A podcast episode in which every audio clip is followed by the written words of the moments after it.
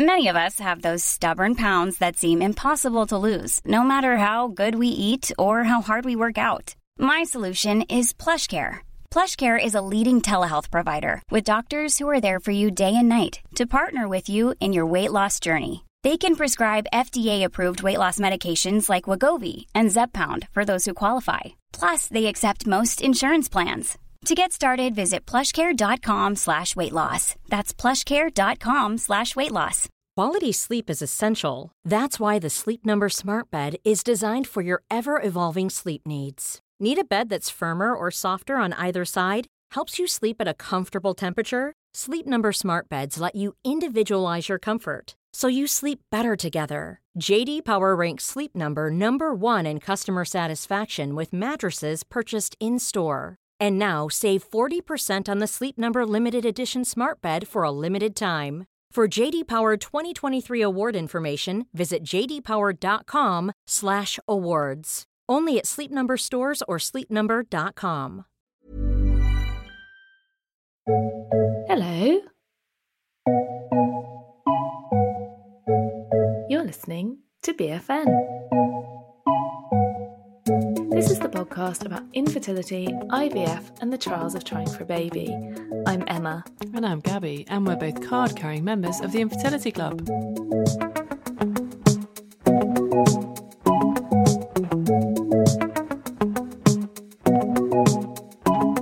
Hello. Hi, hi, hi. Hi, How's it going? hi. Welcome. Mm. Um, we've gone a little bit Yes. We have. I like it. Let's um, just keep talking like this. Yeah, I've had a perm. Yeah. I've got some uh, leg warmers on. Yeah, and I'm wearing a bandana and a denim shirt. I don't know what I'm thinking. Let's go back to our roots. We've been watching some 80s sitcom on Netflix. Ugh, no, no, I haven't even been doing that. I should have been doing it. But I do feel like what one thing our show has always lacked is jingles. Yes, it's true. Um, One for uh, next season. One for next season, yeah. Um, you all right, mate? Yeah, I'm good. Good, good, yeah, good. Mhm. good. My love, I'm glad. Um, I'm all right. My I'm all right. love. Yeah, Um, yeah, today's episode is a great one. It is. I mean, let's- we just share our quite big news first? Oh, Because this is the second time we've spoken today, isn't it? Yes, it is. Because the first time we spoke, we were talking about going on Chris Evans. Oh my god, it's the Chris Evans breakfast show. Chris Evans breakfast show. Yo. yeah, which is one jingle. um, yeah, we're going on Chris What Evans. We're going on tomorrow morning, aka Wednesday, the sixteenth of Yes. February. We'll be on Chris Evans, which is on Virgin Radio in the United Kingdom, but it's Mhm. also a web radio station, so I don't know if you can get it somewhere else. Um, we'll be on between nine thirty and ten a.m. UK time. Yep. So come and listen to us. And for those of you who don't know who Chris Evans is, he's like uh it's like the uncle. I was gonna say grandfather, but that's not the right not the right phrase. no, don't let him the uncle of um first breakfast television with the big breakfast which was a huge Oh. cult tv show here in the 90s yeah, and, and, now then he's a radio breakfast guru yeah, but don't forget about naughty Friday night television, like classic lad times. Everywhere Yeah. you looked, yeah he's basically he's a bit of a he's a bit of a legend um so we're very excited about it. yeah, it we are, we are. Um, yeah, I think we're just gonna get up early, wear some cool outfits, like whack on the lipstick whack on the lipstick. We're gonna be high energy. We're gonna be zingy. yeah We're full of zingers. he's he's like an energizer an energizer bunny Yeah. um yeah he's like we we need to bring the uh pizzazz basically Yeah. So not like oh, actually the interview that we recorded yesterday when I had a massive hangover throughout. oh the interview we recorded yesterday was lovely Yeah, it was great, but I was not high energy. you were not no I was were not. low No, energy. no um but even with the uh even with the what's the word i'm looking for even with the handicap of a very bad hangover which is unlike you um you were able to get you know get the job done. You, Yeah, I mean, I some some str- some questions you couldn't read out, but uh, But those will be edited out, so no one will know. Um, fortunately, I didn't even appear in the an interview that we're doing today, no, it was just me um, was just for this interview you. today, guys. and I am really jealous because listening to it, firstly, she's a peach.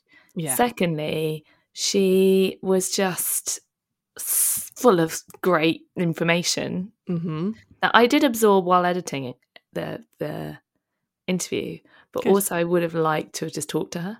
yeah. No, I'm not great. saying that you didn't do a good enough job of talking to her. Mm, Not at all. mm. You did a great should job, think not. Yeah, a bang up job. thanks, mate. But um, I do think that I was sad that I didn't get to be involved. If you're wondering who we're talking about, um, this is Alease, the embryologist. Hey, aka Alease Daniel, who is an embryologist at Atlantic Reproductive in North Carolina. another That's the US one. of A, yes. Yeah.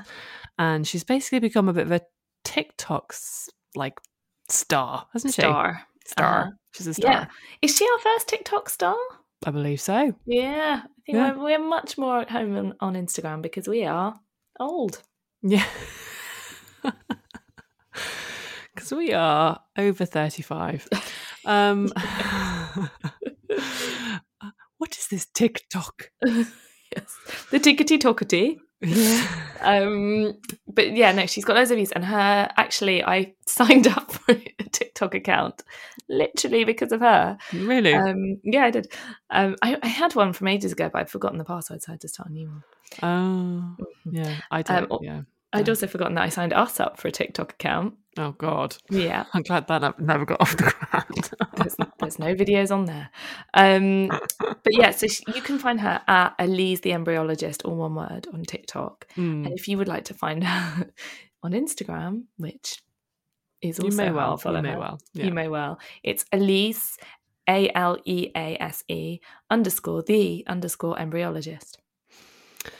Yeah, and she, um, I just, it was just so interesting. You know what it's Mm. like when um, you are going through the process, but you don't know what's going on behind the curtain. No, you don't. You've got no fucking clue. No. And it's just very interesting talking to someone that does it. yeah, it- yeah. I mean, she's great. Um, absolutely fascinating. Absolutely fascinating. Mm, yeah. Um, yeah. Uh, What's our other big news? Well, I'd say it's small news. Oh, okay. Okay. Well, anyway, this is this is the second last episode of this season, yo. Yeah. It's kind of sad news, really, isn't it? It's Um, sad news. Yeah. It's a sad news. Um, but we, um, yeah, we think it's been a great series. series and we're gonna i think we're gonna take a like a proper break which would be our first break in like two years First proper one, yeah. yeah so we're not gonna send out the newsletter for a bit Yeah. um just because we need some time off a little breaky. sleep a little breaky. We but we will come back, obviously. we will, and so will the newsletter. It's just um we're gonna take a break first. we're gonna take a break first and then when we get um massive withdrawal symptoms Yeah, which doesn't take long. yeah like two to three weeks i reckon um but yeah i mean we'll do another series in about six months right yes. Yeah. Yeah. And then between that, I'm sure we'll find some time for some newslettering. I'm sure we will. Um, and if you would like to sign up to that newsletter, you can do so at our website, which is bigfatnegative.com. There's a little thing at the top that says newsletter. of course, you can also sign up to Our Instagram. our Instagram. you don't sign up to an Instagram, do you? no, you Uh, follow it. You can uh, post a letter to Mr. Instagram and uh, add him, ask him to add you to the list. Um, Yeah. Yes, Instagram, Uh, Big Fat Negative. Twitter, Uh, Big Fat Negative. or you can always email us. Uh, Big Fat Negative Podcast at gmail.com. Thank you. And you could also buy some merch. Yes, you can. Like a cool Just, Relax, t Just shirt. relax merch. And the link to that is in our Instagram and on our website. Yeah. And yeah, obviously, obviously, you, just, you could buy our book. Yeah, I mean, just As you well know at this stage, that is an offer that you can take up if you live in certain districts of the world. Yeah, although Um, somebody emailed us and, um, from New Zealand the other day. I'm now going to look it up, what she said. Um, she said that she had found our book at her local bookshop. Oh, that's so cool. It's really cool. I just wish I could find the message. Oh, and do you know what her name was? What's her name? Gabby. No. Was it you? Yeah. Um, Gabby said that her she found her um, local indie online bookshop stocks your book in Wanaka, New Zealand. oh, I've been And to said that- Have you really? Yeah, I've- yeah. So it actually is you. No, it's not me. I haven't been recently. um, and she said they'll send within New Zealand and it's booketybookbooks.co.nz. oh God, that's so cool. It's a great name. It is a great name. Yeah, Um, so yeah, it seems that wherever you are in the world, you can probably get our book. Mhm, um, to if you try hard, enough. Yeah, seems it's available. yeah. Um, yeah, and uh, Emma and I are going to go and badger some of our local bookshops. And, Yes, we are. Um, and embarrassingly tell them that we we can do signings. To which they'll hopefully respond, "Oh wow, we've been hoping that you would pop in and say that." Not, um, "Can you please leave?" yeah. Yeah. We'll, yeah, Um, we'll report back. We will report back. Um, in the meantime, please enjoy the episode and we'll speak to you in a, like literally two seconds. Um, hi. Oh hi, Oh, hi. It's a good break. I made a tea. Did you? uh, Did ate you some really? chocolate. Yeah, no, No, no. no. You just you didn't move from your. I seat, didn't did you? move. I didn't No. move. I did wonder why my light is flashing slightly. Oh. I've got that. You know when the light bulb starts to go a bit and it starts going. Yeah, Yeah. Is I've got it- that. Is it a dimmer? It is a dimmer. Dimmers are not good for LED light bulbs. Oh, so what I should I be that. buying? Um, you should continue to buy LED light bulbs, but get rid of the dimmer. Oh, And do you know, I know someone who can do that for you. your husband? Yeah, he's an electrician. Yes, mate. Yeah. Can you send him round post haste? Yeah, well, except he's got loads of work this week. Oh God, Yeah. John! Just when Yeah. I have a job for you, I know. get other Ever paying jobs. you need him. Okay. Uh, well, thank you for the thank you for the tip. That's great. Pro tip. Um, Hey, I'm so full of tips at the moment. Lighting tips. Lighting tips just because wouldn't have, I'm a know. pro. Um, I'm going to stop singing. What are we talking about this week? Do you? Would you like to talk about this? Is going to hurt? Oh yeah, I'd love to. Yes. Yes. So I, you know, it's a new TV show. It's got Ben Whishaw in it. It's based on the book, uh, like best-selling book by Adam Kay, hmm who is a comedian who once wrote on Mrs. Brown's Boys. Thumbs down from my point of view. Yeah. But the book is really funny, and I actually read it on my two-week wait. oh, okay. Yeah, and I didn't realize. I thought it was just a funny, going to be a funny book about like being a doctor. I didn't realize it was a funny book about being an obs and gynae doctor, i.e., hmm. as he says on like on the show, brats and twats, Yeah. i.e., like babies and vaginas Yes. or vulvas if you prefer, and vaginas. Um, so basically, most of the show is set in a labour ward Hmm. which I recognise is not the most appropriate thing to be peddling to our listeners. Um, No. But there's a particular part of it that's set in an infertility clinic. Yeah, because he did a like secondment to a fertility clinic. Yeah, I think he he just he was worked all over the hospital. Um, so he did a bit in on labour ward, he did a bit on um, gynecology, and he did a bit in the fertility clinic. And there are there's just she sees two patients in Mm. it, Mm. and it's it's interesting because I think the whole series has been on in some parts of the world criticized quite heavily. The world, the cultural world, um, because they see it as quite misogynistic. They see it as quite unkind, especially to women. But I think it's just a very realistic depiction of, of having to deal with gynecology wards. And because you and I, Gabs, and most of our listeners will have run the gamut of fertility clinics, gynecology wards, all that Yeah. stuff. Legs akimbo, Legs akimbo. flashlight up the gooch. Yeah, exactly. And it it is very brutal. Mm, it is And I brutal. think the way they see it is very brutal. Like, it's, I got some messages from some people who'd worked as doctors and who'd worked as nurses on those wards, and they were like, "That is how it is. Like, it look it God. seems misogynistic because it kind of is misogynistic because patients are essentially pieces of meat. It's not misogynistic because it's it would be any patient, surely. It just so happens that Mm. Adam Kay writes about gynaes. Yeah, but I do think, you know, like this is something we talk about all the time on this podcast, isn't it? That we could do with a bit of emotional support as well as the kind of physical looking at what's Mm, going on. Yeah. And that is kind of, for most of that, is quite absent. There's parts where it's not, but there's lots of it where it is. Yeah. Um, and I think, yeah, I just found it really interesting. How did Um, you find the fertility scenes? Because obviously Yeah. you famously don't like to watch any content that has fertility stuff in it, whereas It was thankfully brief. But um, so basically, she sees two patients. She sees one couple, um, and she says essentially, like, your third round hasn't worked, and now your funding runs out. And they obviously look really upset. And she says, and then she goes, Well, you know, a lot of patients tend to go private. And then she says, I wouldn't if I were you. You've got a less than 1% chance of conceiving using using uh, IVF, and they both look absolutely devastated. And then they say, "Why has nobody told us that before?" And she says, "I don't know. I don't know if I'm giving away a lot here, but anyway, it's it's like a very small part of the. It's not like part of the storyline."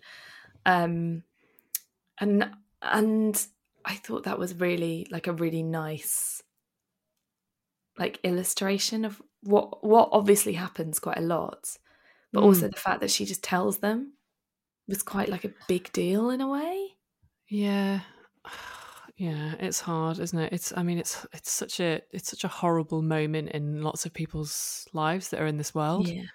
And it's it's weird to have it kind of in culture like that. But it's Yeah. also in a way I guess good because it's raising awareness and Mhm. you know it might make people understand a little bit of what about what people are going through when they hear that kind of thing. Yeah, and and the still- whole thing does feel very political. Like the whole, Mm, like there's bits where characters give speeches, and you're like, that wasn't like that did nothing to build the characters, yeah. like or build the character. It was literally because he wanted to make a point about the NHS being underfunded. Yeah, his, the book is quite political as well, isn't it? And he, Yeah, I saw him on Twitter. He was saying, "Oh, you know, it's a good." It, he he sees the show as as being about two institutions that are under threat, which is both the NHS and the BBC. Yeah, So he, you know, he's um he is political about it, which is nice Yeah. because those are two things that we both really love. Yeah, absolutely. Um, and then yeah, sorry, I missed out the second patient, which is um, and again, this is a bit of a spoiler, so if you guys don't want to hear, then just like skip forward two minutes. But it's a um a couple, they have their seven week scan and there's no heartbeat. Oh. And she, because she's a student doctor, she doesn't really get it. She's like in her early twenties. She goes, "Oh, well, it's just a cluster of cells," and it doesn't go down well. Um, No. And I thought that was, you know, again, like- an illustration, it's fu- it's a brutal thing, and we all like we all agree that saying that kind of thing is just so inappropriate, but it happens. Well, it's a kind of, it's like a gross kind of retelling of something that happens all the time when people have All miscarriages and losses like Yeah. that, isn't it? That's the constant thing you hear is, Yeah. you know, it was Yeah. so, at least it was so early. Yeah, I mean, it's a brutal, it's a brutal dis- depiction of what happens. Mm, And um, I was, I wasn't actually ready for it to be so brutal because the book wasn't that brutal until Mm. the end. Again, a spoiler. Um, yeah, the, yeah. I've, I've to be, you know, full disclosure, I've only watched the first episode, which, Mm. um, yeah, is pretty, it's pretty brutal. mm. But it, yeah, there was no fertility bits in that one. It was all, yeah, yeah. I mean, it's a lot of babies, so yeah. So yeah, don't if you watch don't it if you can't. yeah. But if you can bear to watch it, it I found it. I like really couldn't stop thinking about it Mm. because I don't know why I couldn't stop thinking about it. I just found it really like impactful. Mm. Well, Um, it's yeah, as you say, it's like the some of two of the hardest things to hear in our world mm, on telly, which mm. you just don't see. Yeah. you just yeah. So no, it's, Yeah. it's a good thing. Broadly, it's a good thing, but might be difficult to watch. Yeah, absolutely. Um, and it, it's funny how it makes Call the Midwife look like kind of propaganda, government propaganda. it's really funny. Anyway, that's my thing for this week. That's great. It's a good thing. Thanks. There's never been a faster or easier way to start your weight loss journey than with PlushCare. PlushCare accepts most insurance plans and gives you online access to board-certified physicians who can prescribe FDA-approved weight loss medications like Wegovy and Zepbound for those who qualify. Take charge of your health and speak with a board-certified physician about a weight loss plan that's right for you. Get started today at plushcare.com slash weight loss. That's plushcare.com slash weight loss. plushcare.com slash weight loss. Hey, it's Paige DeSorbo from Giggly Squad. High quality fashion without the price tag. Say hello to Quince. I'm snagging high-end essentials like cozy cashmere sweaters, sleek leather jackets, fine jewelry, and so much more. With Quince being 50 to 80% less than similar brands. And they partner with factories that prioritize safe, ethical, and responsible manufacturing. I love that. Luxury quality within reach. Go to quince.com slash style to get free shipping and 365 day returns on your next order. Quince.com slash style. Quality sleep is essential. That's why the Sleep Number Smart Bed is designed for your ever evolving sleep needs. Need a bed that's firmer or softer on either side? Helps you sleep at a comfortable temperature? Sleep Number Smart Beds let you individualize your comfort so you sleep better together. JD Power ranks Sleep Number number 1 in customer satisfaction with mattresses purchased in-store. And now save 40% on the Sleep Number limited edition Smart Bed for a limited time. For JD Power 2023 award information, visit jdpower.com/awards. Only at Sleep Number stores or sleepnumber.com.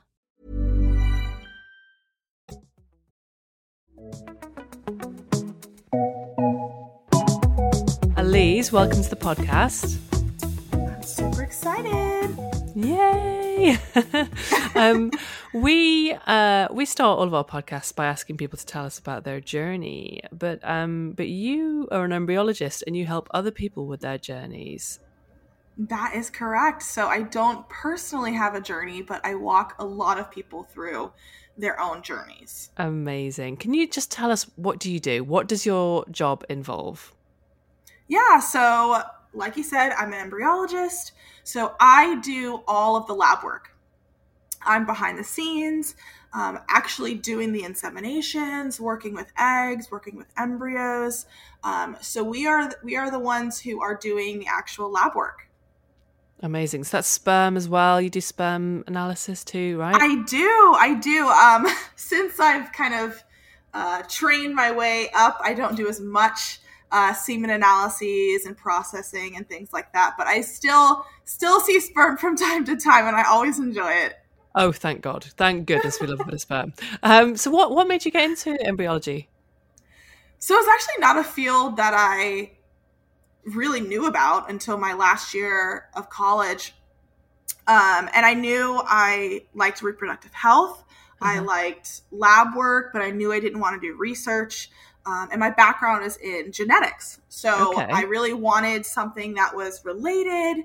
And I just did some Google searching and found embryology and thought this may be a good fit for me. You know, let me send out some emails. And I've been here ever since. So it worked out.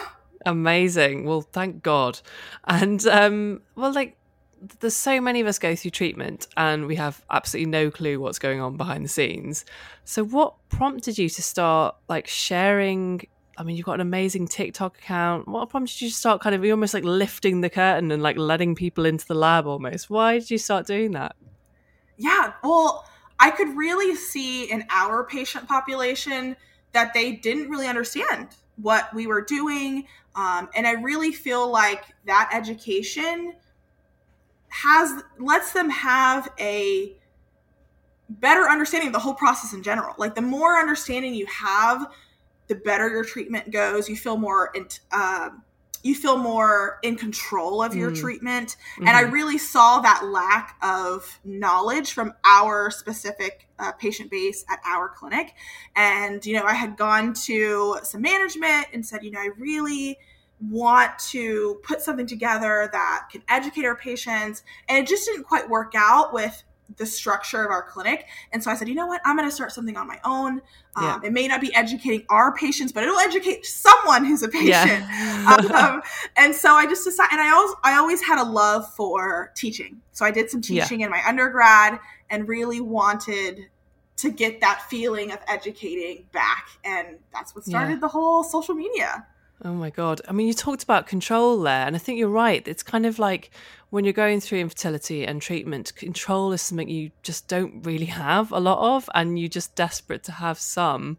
And I think you're right, kind of having an idea of what's going on when, you know, when the eggs have been taken and what you know what what are they doing? Where, mm-hmm. where are my precious eggs? I think it is a really nice idea to give people back a bit of control that way. Yeah yeah. I mean that knowledge is de- definitely gives a sense of control which you know helps patients feel good gives gives them some peace of mind. Yeah i guess if they can kind of imagine where their embryos are or what they're looking like or what they're doing that's quite nice for them. Yeah absolutely. And so what what are your um what are your most popular posts Oh, that's a good question. Mm. So, my most popular post is actually one I posted very recently within the last two weeks. It is a video of me performing ICSI. Um, and that's oh. where we are injecting the the egg with sperm and i show that under the microscope and it people on tiktok loved it it's my most watched video by far by at least 3 million views it's it's crazy. Oh I wasn't expecting gosh. it to be so popular. yeah, yeah, yeah. What I mean, what do you think is why? Is it because people can see like a little squiggly sperm? Are they kind of excited by that? Yeah, well, first of all, any video I post with sperm, people love. They they love sperm. love sperm. Everyone loves sperm. they do. They love seeing it under the microscope, so that's always fun for me. If I'm ever unsure yeah. what to post, I always just post sperm. Uh, but I think it's like that is the moment that we are creating a potential future child. And so I yeah. think a lot of people just were in awe of seeing it and a mm. lot of mm. people have gone through it and so they're like I knew what it was but never knew what it looked like or what went into it so I think a lot of people could relate to it and a lot yeah. of people just found it really fascinating. Yeah, absolutely. How I mean how how do you do it like how what is the process talk us through it because obviously you can't um unfortunately because we're a podcast you can't show us but but talk us through how it works. Yeah. So after we do an egg retrieval, you know, the patient had a nice little nap. They're not yeah, even, yeah. you know, they're recovering over on the other side. So we take those eggs and we have to strip them. And that means that we are taking the cumulus that is naturally on the eggs. We're getting rid of that cumulus because we need to see if the egg is mature. Right. We can only inject mature eggs. Those are the only ones that will fertilize. And we can't tell if they're mature if they have cumulus on them. What's cumulus? Now, if yeah, so cumulus are the cells um, that are surrounding the egg that are used during conventional insemination or natural conception. So those cumulus cells actually aid the sperm in uh-huh. getting into the egg. But since okay. we are injecting the sperm ourselves, we don't need them and right. it just causes a lot of issues. So we have to get rid of them. Get them um, out of the um, way. Yeah, we got to get them out of the way. So we use um, a series of stripper tips, which are uh, what we use to manipulate the eggs with. We pick them mm-hmm. up with stripper tips, we move them to drops, that sort of thing. And we use what's called hyaluronidase, which is actually the same enzyme that sperm naturally p- produce mm-hmm. in natural conception or um, conventional insemination. But since we don't have any sperm there, we have to, you know, use the syn- synthetic hyaluronidase. So we uh-huh. use some of that enzyme that helps break down those cells, and then we use a series of smaller and smaller stripper tips to kind of um, physically knock some of those cells off. And I have a video of that on my TikTok um, which is also it's one of my favorite procedures to do. Yeah, it's really fun. It's very satisfying to get them clean, if you will. Yeah, I mean, I just love that they're called stripper tips that you're using.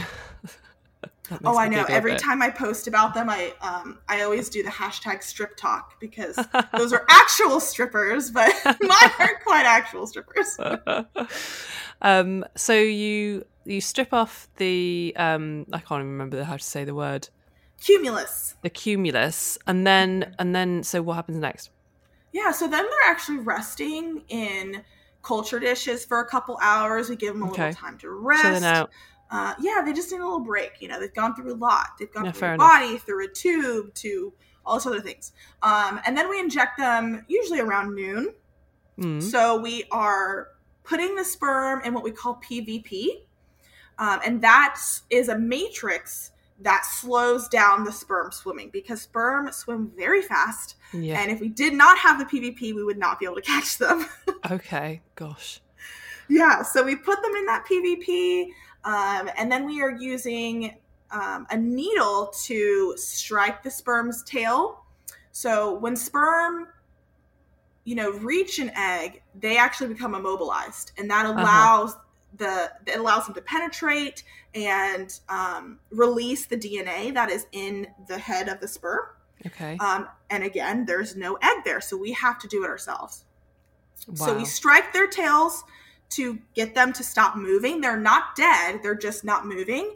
Um, Okay. And then we suck them up in this little needle. And then we have a needle on the other side that's holding the egg. And then we inject it right into the egg there. Oh my god. I mean, I'm getting nervous just hearing you talk about it. Like, do you get nervous when you do these procedures because it's all so small and it just means so much to people? How do you like control the nerves? Yeah, I mean, it's definitely some pressure here and there, especially when I know a lot about a patient's case. So sometimes Mm. it's actually beneficial to not know too much because you get a little nervous when you know, like, oh, this patient has cancer. This is their one shot. They've got two Mm, eggs. God. And, Yeah. you know, that's just a lot of pressure. Um, Yeah. So sometimes it's a little better not to know all of the nitty gritty details. But um, we have done so much training before we get to an actual patient case that by the time I do, I I felt very confident going into my first patient case. Um, those nerves weren't really there for me, but I, I can't speak to other embryologists. Some may Yeah. some may be a little bit more nervous. How would you fi- how would you find out about someone's story? Is that just from reading their notes? Or do you Yeah, ever meet their- people?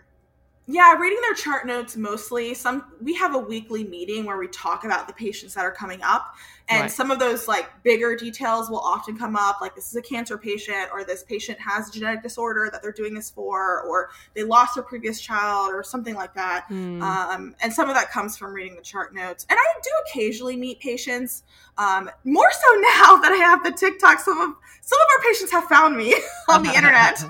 That's amazing. Do they want to be uh, to be treated by you? Is that what they're kind of seeking out?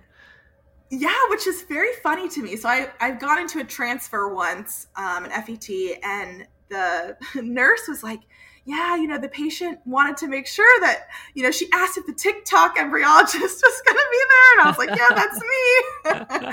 um, and so it's always it's always weird to me because I don't consider myself like famous by any Yeah. means, but yeah. um, to them, I guess I am Yeah, famous. man, so I are, yeah. yeah, so they're always like, "Oh my gosh, I watch you on TikTok." You know, I'm so excited that you're doing my procedure. But that just adds more pressure. You know, I'm like, "Oh God, I got to do well." Yeah, Because don't fuck this one up. yeah, they're expecting a lot from me. Oh wow! And so, um, so I suppose the time when you're in the room with people is the transfer, right? Yes. So, um, I am in there when we're doing the transfer. I'm also in there when we do retrievals, but for a very short period of time because they're asleep. Um, Yeah. So I'm just doing like the timeout, confirming everything, and then they're you know they're asleep. Yeah, yeah. I was gonna say I don't remember my um. Yeah. retrieval. I was I was in Happy Land. Um, Yeah, taking a nice little nap. Yeah, exactly. We call it the, the nicest sleep in the world. Um, and so, yeah, can you? I mean, talk us through the the transfer as well. I'm so interested because you've got a TikTok where you show um, the specific tools that you use to like grab the eggs and stuff. Like, Mhm. what? Talk me through that a little bit. Yeah, so we use all of a whole sort of different needles and setups and dishes, and that's kind of a big reason why IVF is so expensive, which I've talked about as well. Um, Right, the equipment okay. is just very expensive, but for an FET, it's actually pretty minimal um, in terms of like needles. We don't have to use any fancy needles or anything like that. Mm. We are using media to thaw them. So we're Mhm. taking them on these tiny little straws and we are putting them straight from liquid nitrogen into a media. And then we're using the stripper tip to kind of make sure that it's off the straw and in the media. And then we're essentially moving them from different types of media for a thaw. Um, so the thaw is really pretty minimal in terms of equipment and Mm. skill. That's one of the first things you learn as an embryologist is to thaw and freeze embryos because it's um, minimal skills, if you will. Yeah. Wow. Um, when they're thawing, do you just watch them under a microscope? Are you kind of like keeping an eye out to see what how they're doing? Yes, I do. Um, some of them are in like a media for a little bit longer of a time, and some of them are in a media for a little bit of time, but they change depending on what media they're in because Right. each media is doing something different. So I look to make sure that in this specific media, the embryo is doing what it's supposed to do. Mm. Um, and kind of watch it through the process. And then I always get concerned because they're so tiny. I'm always worried. I'm like, I gotta make sure I see it, that it didn't Yeah. move, that it's still there. So um, I do check it throughout the process. And the whole thawing process takes less than 10 minutes to actually. Wow. It's very God, short. really? Yeah. And they mhm. could have been frozen for years. years, decades even. Oh my god, that's mental. I know. And so, what do you like? What do you see when they're kind of coming to life? Is it they kind of do they start kind of they almost start like bubbling, don't they? Hmm. I- I'm trying to think of a, the best way to describe this. So when we first, we, when we put them in the first media, most of the time the embryos are collapsed, meaning that they are kind of um, shriveled up into a little ball. Okay, yeah, With the zona, which is um, the shell of the embryo outside of it. So when we Mhm. first saw them, they're- can actually be a little bit hard to see because they are so you know tight in on each other, balled up. hmm Um, and then as we move to the next media, is this is the worst media to look at them in because they look very dark, which for an embryologist is a bad sign. You don't want an embryo to look dark because Yeah. that indicates cell death and that sort of thing. But that's very normal in that sort of media. Um, and then when we get to the wash medias, which are at the end, they perk up a lot. Um, they start Uh-huh. to look uh, more alive. The cells aren't as dark. Um, but really, they look almost the same in all of the steps. The biggest difference you see is from post thaw to right before the transfer. Um, they should start to expand. We want to see them looking like they're perking up, uh, Yeah. maybe hatching out, uh, depending on the embryo. So um, during the actual thawing process, they don't look too different. It takes it took me a long time anyway to Yeah. tell the difference between the different types of media. Oh wow. So, what does a good embryo look like before transfer? Can you tell when you're looking at them? Are you like, I reckon this was a good one? Like, Yeah, is that we can that one's tell. going to take? yeah, we can tell. We can tell when they're starting to die. We can tell when they're looking good. So Mm. after a thaw, we want to see little cell damage, a very minimal cell damage. Yeah. You can tell when an embryo was maybe frozen incorrectly or thawed incorrectly. Okay. The cells on the outside of the embryo will start to almost swell, like they're going to burst. And they will burst. They look almost like wisps of hair on the outside of the embryo. Wow. Um, and that is telling us that the embryo has definitely suffered a little bit of damage. okay. Um, that's not a good sign.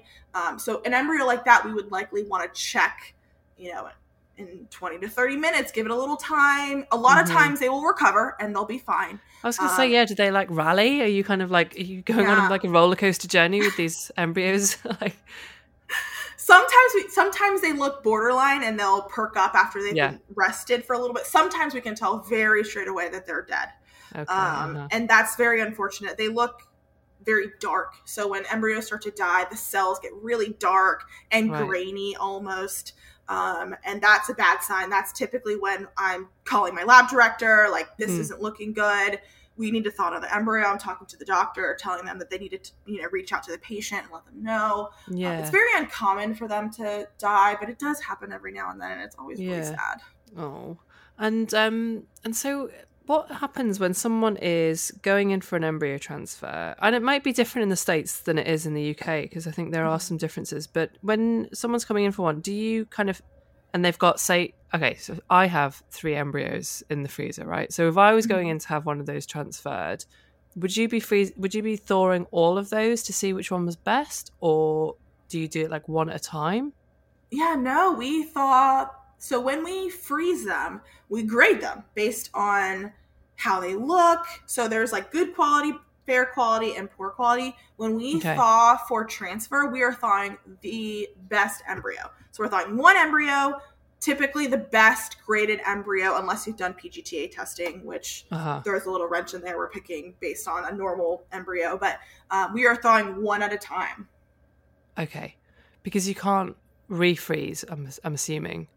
You can. It's not great for the embryo. So they're back in the day, you know, 20 years ago. Yeah. They would freeze embryos on day three, which they still may do in the UK. I know I've heard, I've had people tell me that they still do that some places. yes. Um, yeah.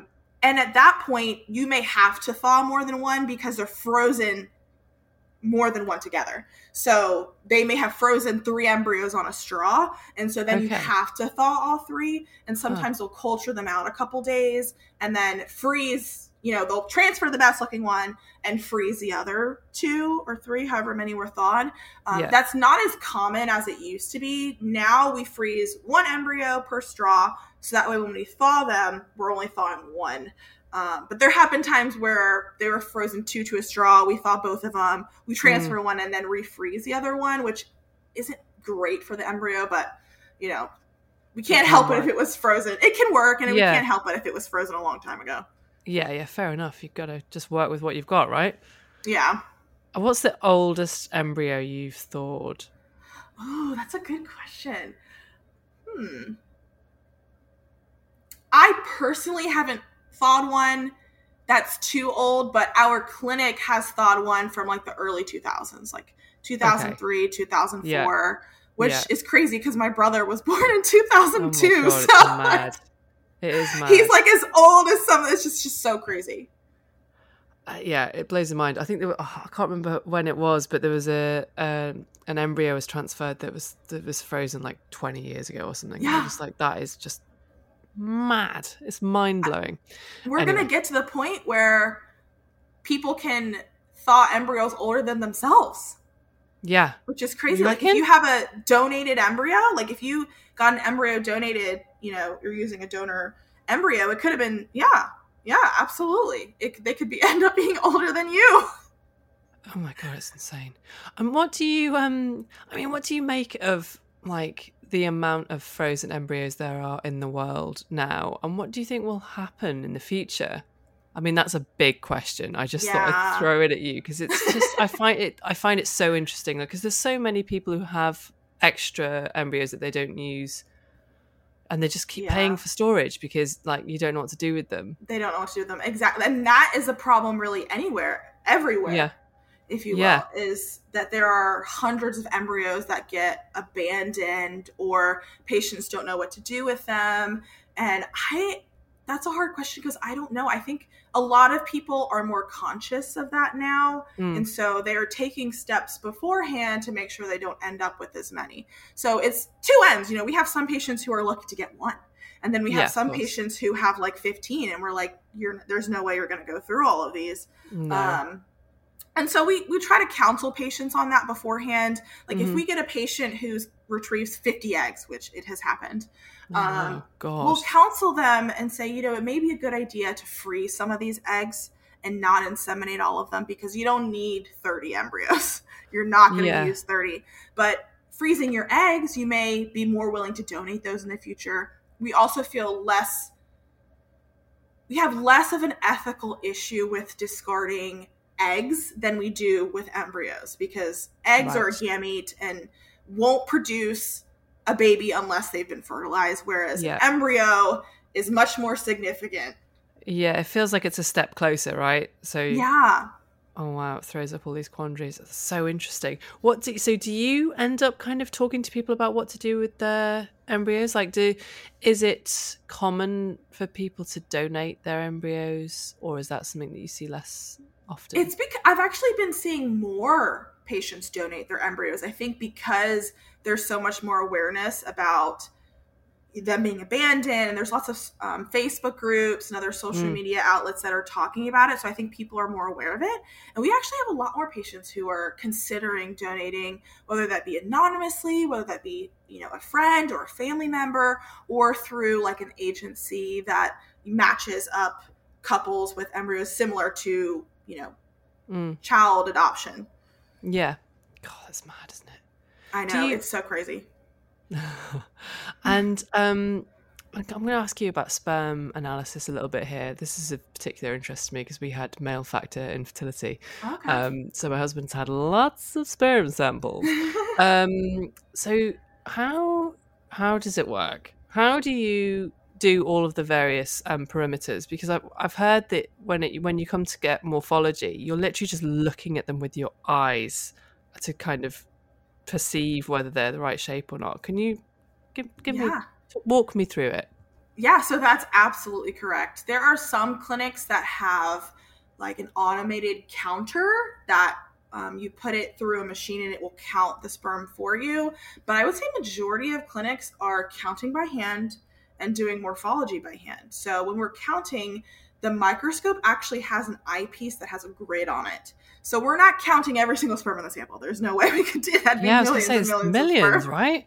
yeah, millions and millions. But we we take a subset of the sample and we are counting it based on the grid, and then using some calculations to get a general idea of the whole sample. So it's not 100% accurate, but it is an estimate of what we believe is in the whole sample. Right. Okay. Yeah. And then for morphology, we are literally looking at it under a microscope.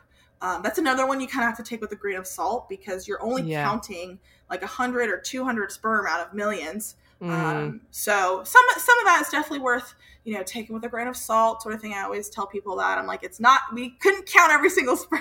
so. Yeah, yeah, I we um we speak to a, a urologist over here in the UK, um, uh, and he he always says because morphology was one of our quote unquote problems, and he always says, yeah, you kind of can't put too much on that because mm-hmm. it is literally just a small sample, and you know you've got millions of sperm there, so absolutely, it's a funny one. Well, Alease, this has been very interesting so far. Um, what um, I know that you so with your t- um with your Instagram, I know that you ask you do lots of Q and A's with people. What are people asking you the most? Do you think? I get a lot of very personal questions, I guess, about their mm. specific yeah. diagnosis or their case, which are so hard for me to answer because I am not a doctor. I mm. make that very clear, and legally, I cannot give any medical advice. Yeah. Um, so, unfortunately, I, I, often have to generalize those. And uh-huh. I like to tell patients or followers, I guess, because they're not my patients, is look, you know, trust your doctors. I understand you wanting to get kind of an outside perspective, but I don't know your case. I don't know yeah, yeah. your blood work. I don't know anything about your prior medical history. Um, so, I try to make sure followers keep that in mind when I'm giving general knowledge is that I don't know your specific case. So I get a lot of questions like that. Um, and then the most common question I get is about embryo grading.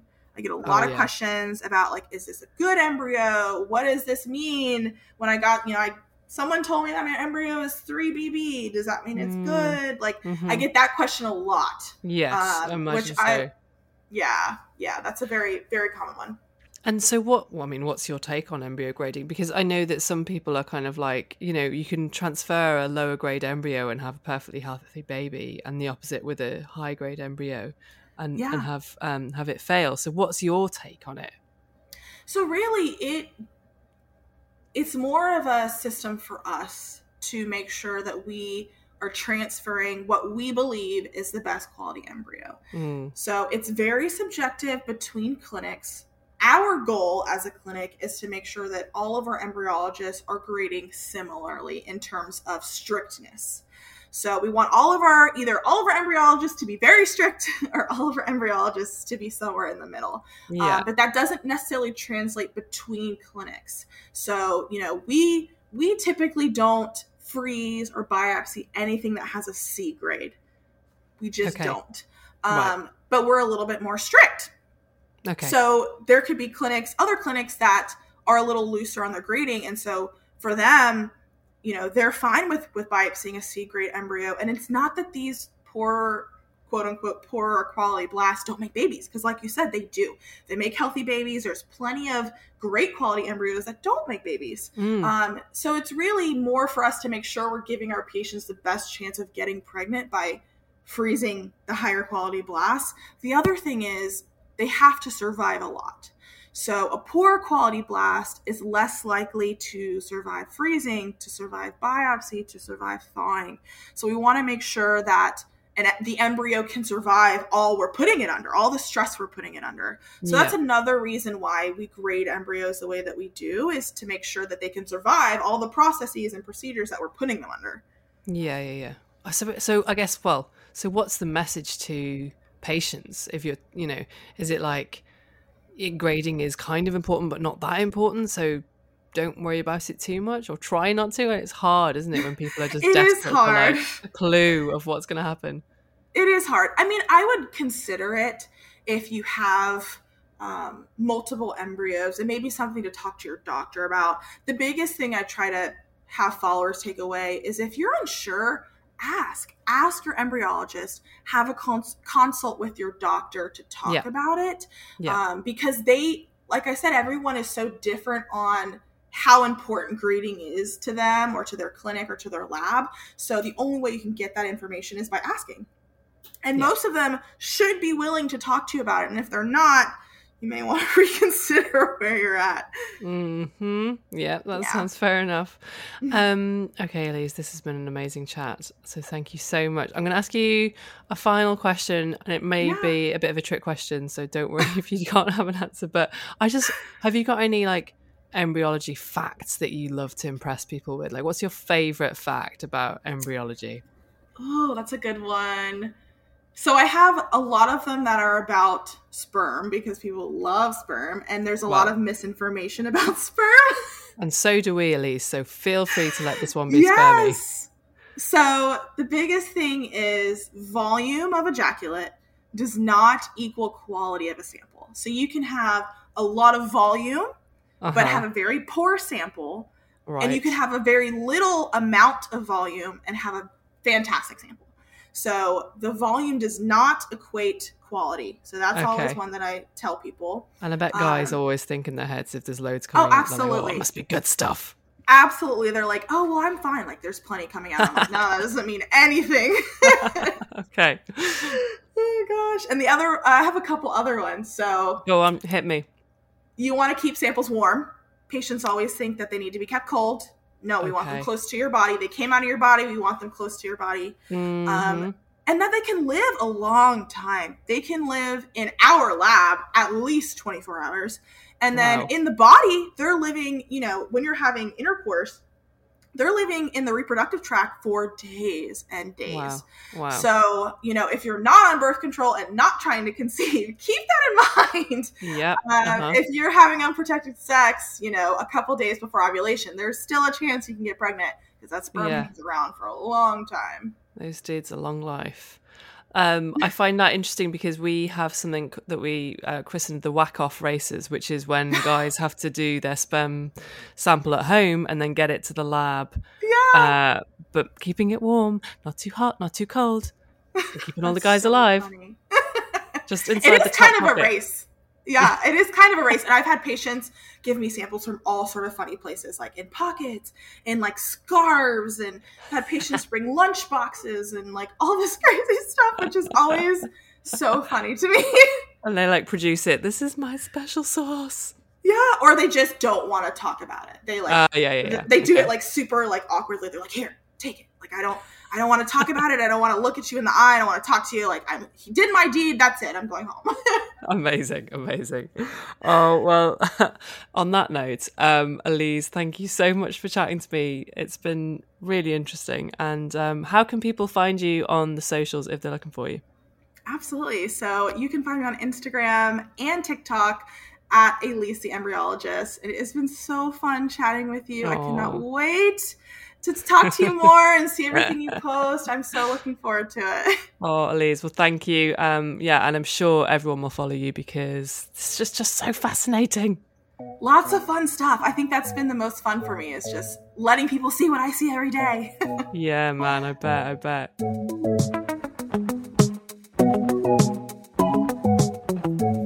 We have come to the end of the episode. It's the end of the show. Where will you go now? Tell you where we're going. We're going to see Sophie. Um, ah, yes. yes. Next, Next week, guys. It's what you've week. all been waiting for. We promised you an update. You're going to get your update. Yeah. It's coming. It's coming. When we'll that's going to be our last episode. We're going out with a bang. It is. It is. We're going out with Sophie, um, and we, um, yeah. Of course, the whole time we're on the break, uh, we'll, you know, we'll be there on Instagram. We'll be around. Yeah. Um, so, so don't don't be sad. All right, pals. See you next week. See you next week. Bye. Bye. Oh, don't forget to watch us on Chris Evans' show or listen to us on the Chris Evans show. We're putting lipstick on though, even though it's radio, Yeah, and we've bought outfits, even though it's radio. So, so please do tune in and hear our brilliant outfits. Yeah, absolutely. They'll probably be quite rustly. Okay, guys. Bye.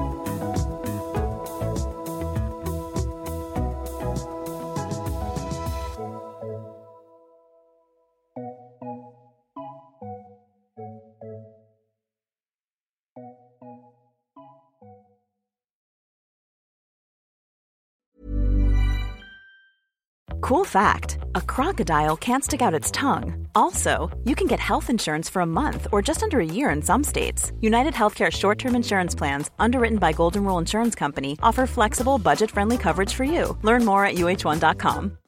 As humans, we're naturally driven by the search for better. But when it comes to hiring, the best way to search for a candidate isn't to search at all. Don't search, match with Indeed. When I was looking to hire someone, it was so slow and overwhelming. I wish I had used Indeed. If you need to hire, you need Indeed. Indeed is your matching and hiring platform with over 350 million global monthly visitors, according to Indeed data, and a matching engine that helps you find quality candidates fast. Ditch the busy work. Use Indeed for scheduling, screening, and messaging so you can connect with candidates faster. And Indeed doesn't just help you hire faster. 93% of employers agree Indeed delivers the highest quality matches compared to other job sites, according to a recent Indeed survey. And listeners of this show will get a $75 sponsored job credit to get your jobs more visibility at Indeed.com slash podcast. That's Indeed.com slash podcast. Terms and conditions apply.